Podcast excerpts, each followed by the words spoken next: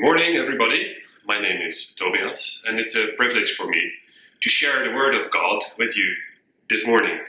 I'm married, I have three daughters, and we live in Ihocheski where we have our ministry. Um, first, I would like to pray, after the prayer, I would like to dive into the Word of God with you. And at the end of the service in the chat, I am prepared to share a little bit more about our personal story and I'm looking forward to hear about yours. But before we start listening to the Word of God, let us first pray shortly. Thank you, Father God, for your Word, because your Word is a double edged sword, and it shows what is good and what is evil. And in this world where we are living in, there's so much confusion. It can be so hard to discover truth or lies, but your word is the same. It's alive, it's active, and when we open it, we need your Holy Spirit to teach us, to guide us, and to give us new vision for today, for tomorrow, for this year. We need your blessing. Help us to listen, help me to speak so that all of us will be encouraged this morning. In Jesus' name, we pray. Amen. Jesus had just come back from a few days without his disciples.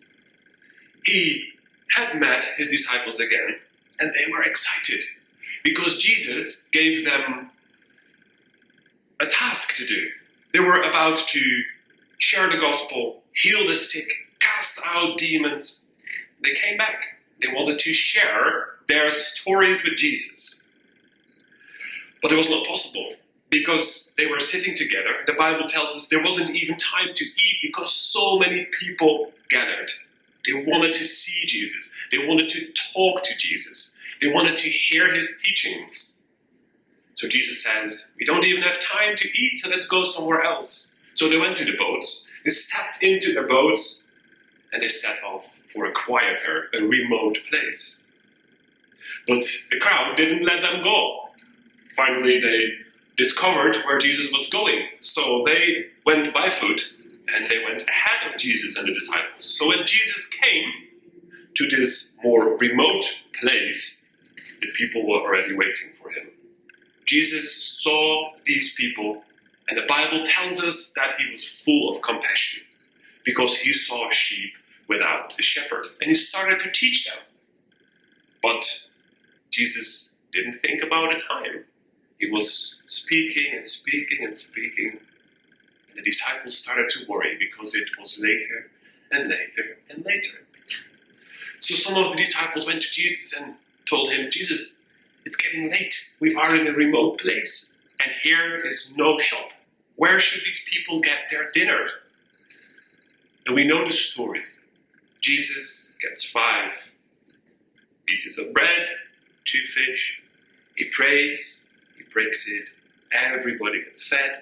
And then at the end, the Bible tells us that the disciples picked up 12 basketfuls of broken pieces of bread and fish. 12 basketfuls. Two chapters later, Jesus is going to the other side of the lake.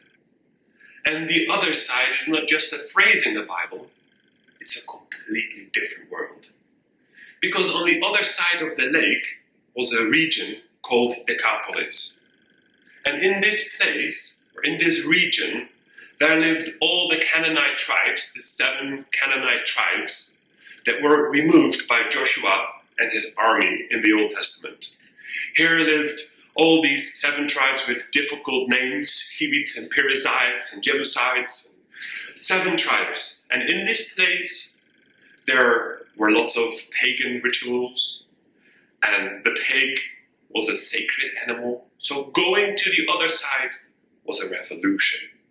Because what should a Jewish rabbi do on the other side, among pagans? But Jesus is going there. And we know from the story what he's doing there.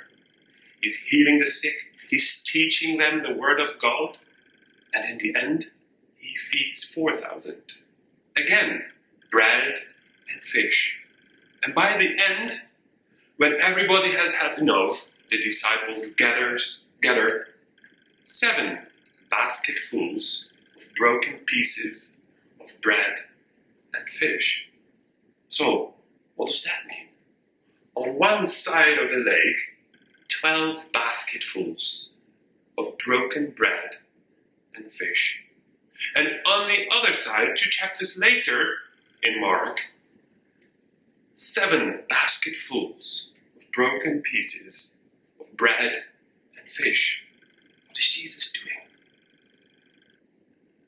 He is confirming and fulfilling the blessing of Abraham.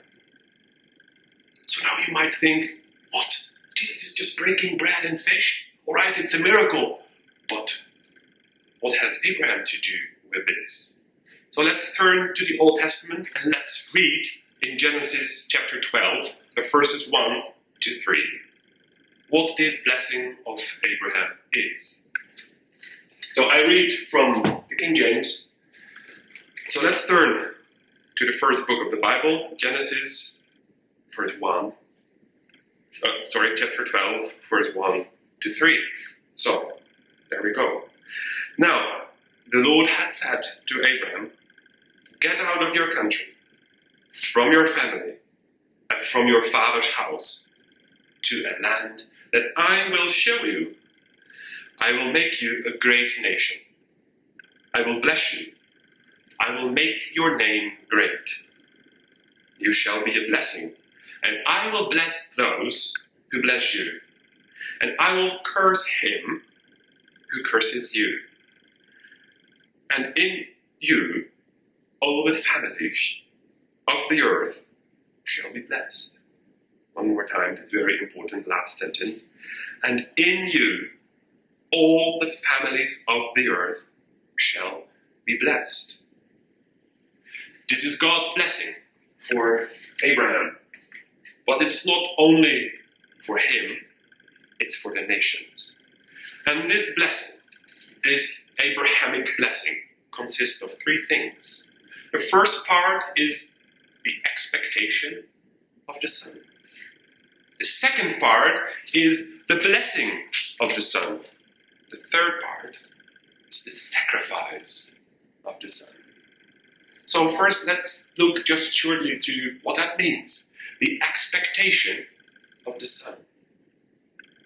Because Abraham and Sarah could not get children, the Bible tells us in Hebrews chapter 11 that Sarah was barren.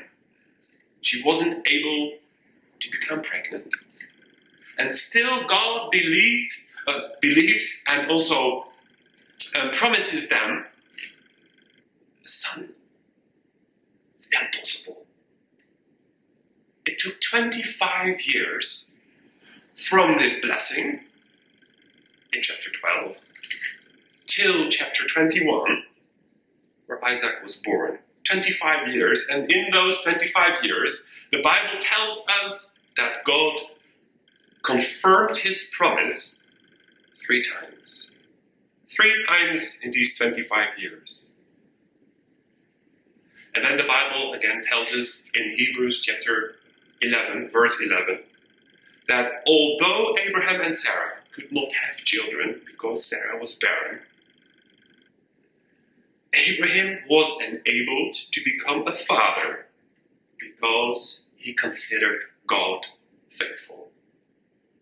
This is the key. He considered God faithful. 25 years of waiting. There was no reason for hoping, says Paul Sommer in one of his letters. But still, he had faith. Faith beyond borders, beyond limitations of our physical world. He expected the Son. Then, in verse or in chapter 21, Genesis 21, after these five, 25 years, Isaac was born. The Lord was gracious with Sarah. Sarah became pregnant. She bore a son, and she says, she rejoices and she says, God has been gracious to me, and He has filled me with laughter. And everybody who will hear about my story will laugh with me. Everyone, not just people from her tribe or her clan or whatever. No, everybody. And it's true, because let's turn to the New Testament in Romans chapter 4. Let's turn to Romans chapter 4, and then I'm reading from verse 18 to 25. So let's turn to Romans chapter 4 again, verse 18, and I finish the chapter. Abraham believed and hoped, even when there was no reason for hoping. And so he became the father of many nations.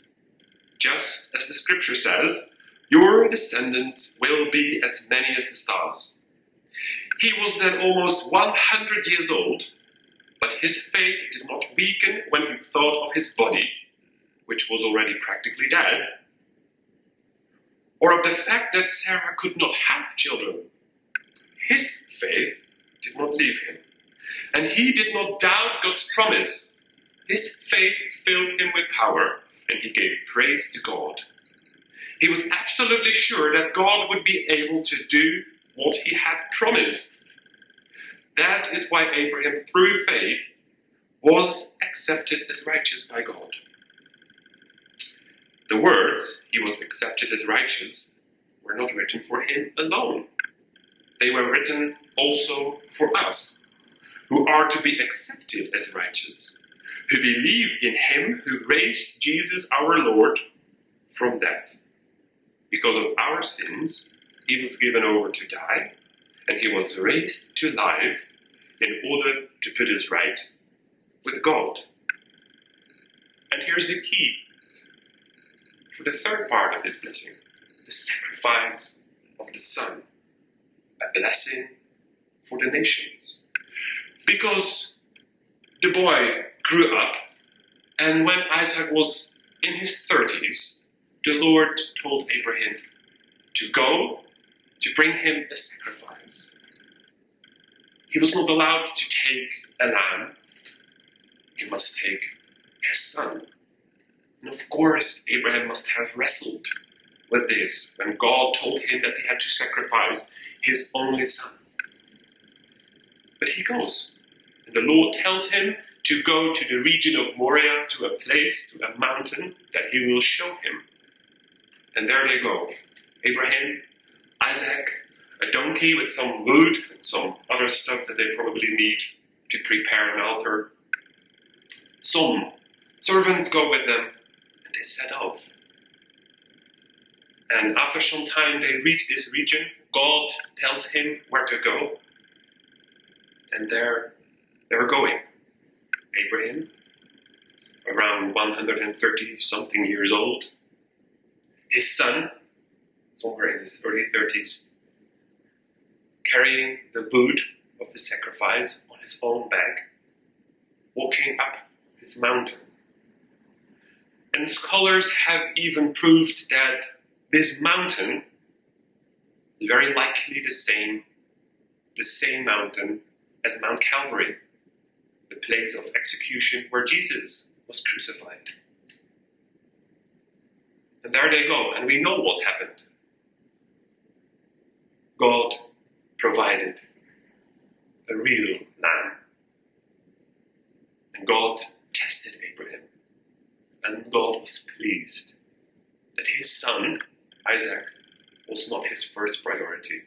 But God, even after all these years, was still number one. This was again faith beyond borders. Because Abraham has told his son, God will provide a lamb. And it happened. So again, because it's not so difficult for us to see the relation between Isaac and Jesus, again, the last three verses from Romans chapter 4. The words, he was accepted as righteous, were not written for him alone. No, they were written also for us, who are to be accepted as righteous, who believe in him who raised Jesus, our Lord, from death. Because of our sins, he was given over to die, and he was raised to life in order to put us right with God. So, the blessing of Abraham is the expectation of the Son, 25 years of waiting. Then the Son is present, and then he is sacrificed as a blessing for the nations. So the words of these Abrahamic blessing, were spoken approximately 4,000 years ago. But they are still true today. Are not only for Abraham, not only for the Israelites, they're for you and me.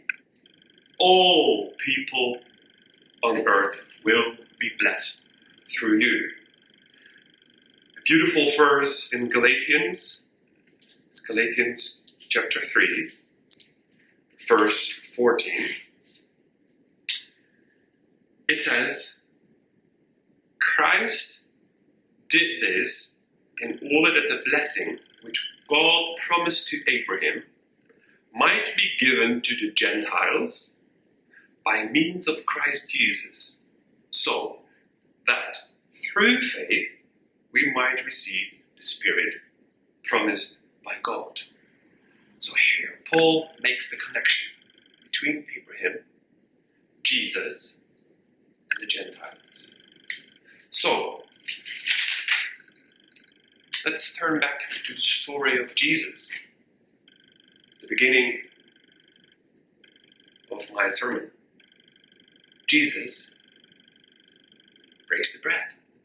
Twelve basketfuls of broken pieces of bread were left. One basket for every tribe of Israel. And then, two chapters later, Jesus is going to the other side of the lake. Seven baskets full of broken bread. One basket for every tribe, the Canaanites, for every Gentile. And this is what Jesus is doing, fulfilling and confirming the blessing of Abraham, that he is there for all the nations, not only for Israel, and not only for the Gentiles, but for the entire world. And through faith, we will have a life. This is the blessing of Abraham. But it didn't stop there. Because there is a call for you and a call for me. And this starts in Acts. Just before Jesus is taken up to heaven, he has a short conversation with his disciples. So, a very well known passage in the first chapter of Acts. And there are the disciples ask him a question just before he goes back to his father. And in chapter 1, verse 6, the disciples ask a very logical question Lord, will you at this time give the kingdom back to Israel? We now might think, guys, you didn't understand it. Jesus did not come just for Israel, he came for the whole world. But Jesus doesn't blame them. Jesus knows that they were very, very Jewish, just as you are might be very Czech, or I am very Dutch, or some of you might be very American. We are all narrow-minded somehow, although we might not think we are. In fact, we are, and Jesus knows it. He doesn't blame them for this question because they might be disappointed that Jesus didn't bring back the kingdom before his death. No, he died. And yes, he came back to life again. Of course, they are hoping that Jesus would remove the Romans. They're thinking about now. But Jesus has the bigger picture in mind. And he replies lovingly. He says, The times and occasions are set by my Father's own authority. So he doesn't deny the fact that it will happen. and it is not for you to know when they will be. But, verse 8, when the Holy Spirit comes upon you, you will be filled with power. You will be witnesses for me in Jerusalem, in all of Judea and Samaria, and to the ends of the earth. And these were Jesus' very last words, and he ascended. The disciples, the disciples were maybe puzzled. What? What is our call? They had to wait for 10 days. The Holy Spirit came. And it takes 25% of the book, so chapter 7. Still in Jerusalem. There's only one hero who goes to Samaria in chapter 8.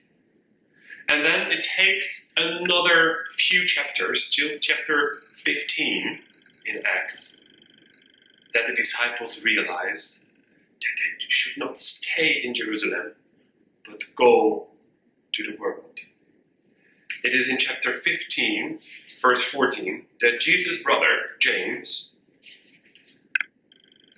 says, chapter 5, 15, verse 14, Listen to me, friends.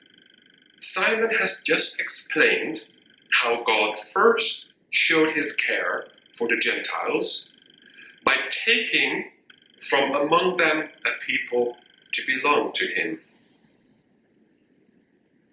And then the disciples agree and they decide to appoint two people to go into the world to serve Christ among the Gentiles Paul and Barnabas. Barnabas. Only two. The rest still stays in Jerusalem.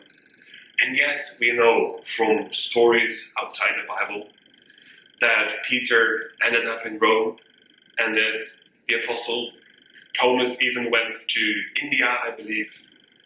So in the end, they shattered. But it's so hard for them to grasp the message that Jesus didn't come to save the Jews only, but that he came to save you and me, just as was already prophesied in Genesis chapter 12. A blessing for the nations, only through faith. So, this means that if you and me want to be a history maker, we must commit ourselves to be missionaries. And the word missionaries is very often misunderstood. It's uh, very often seen as a selected group of people who are very strong in faith and who believe that they can live without their money and their earthly possessions, some kind of saints. It's not true. Very often people come up to me and my wife and they say, Yes, it's great what you're doing in the Czech Republic. We would not be able to do it. And I know they want to give us a compliment, but I always want to ask them, okay, you're not able to do it, but do you want it? Do you really want it?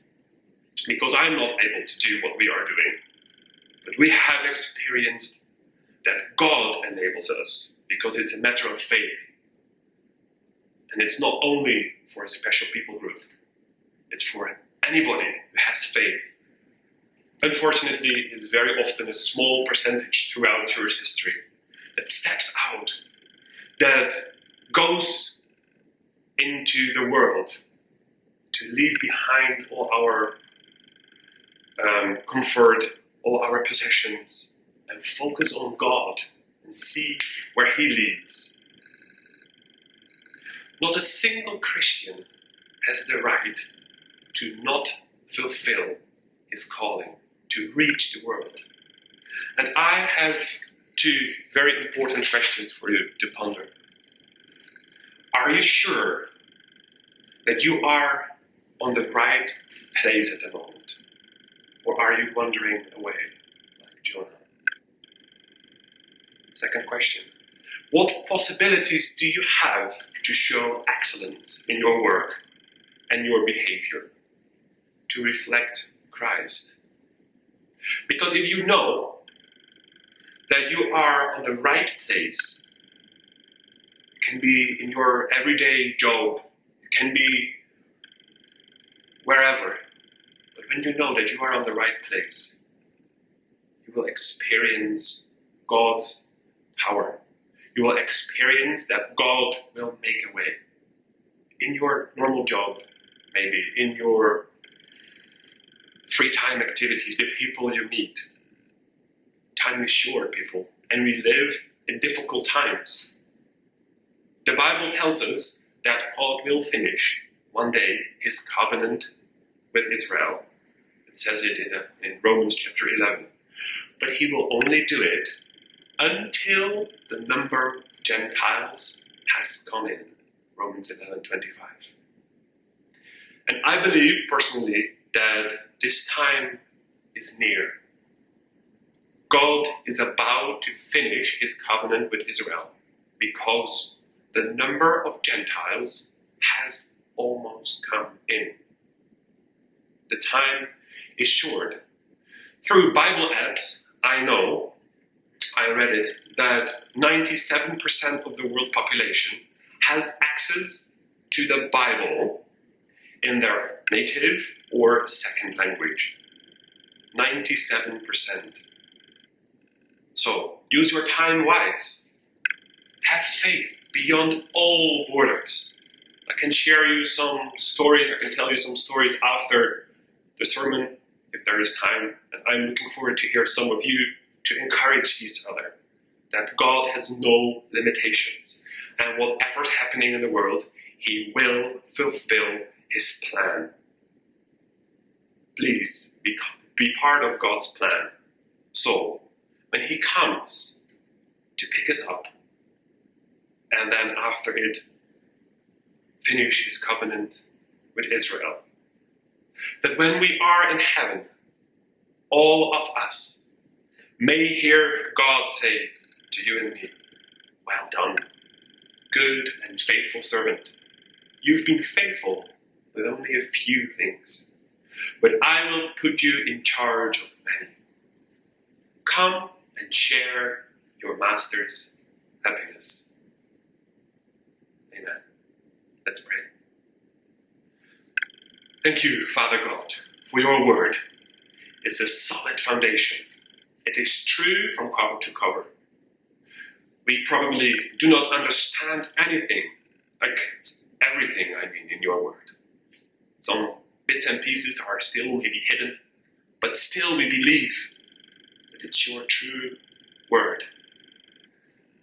Guide us, help us to not be distracted by what's going on in the world. It's so easy here to, Lord, to get distracted from you. But we should look up to you.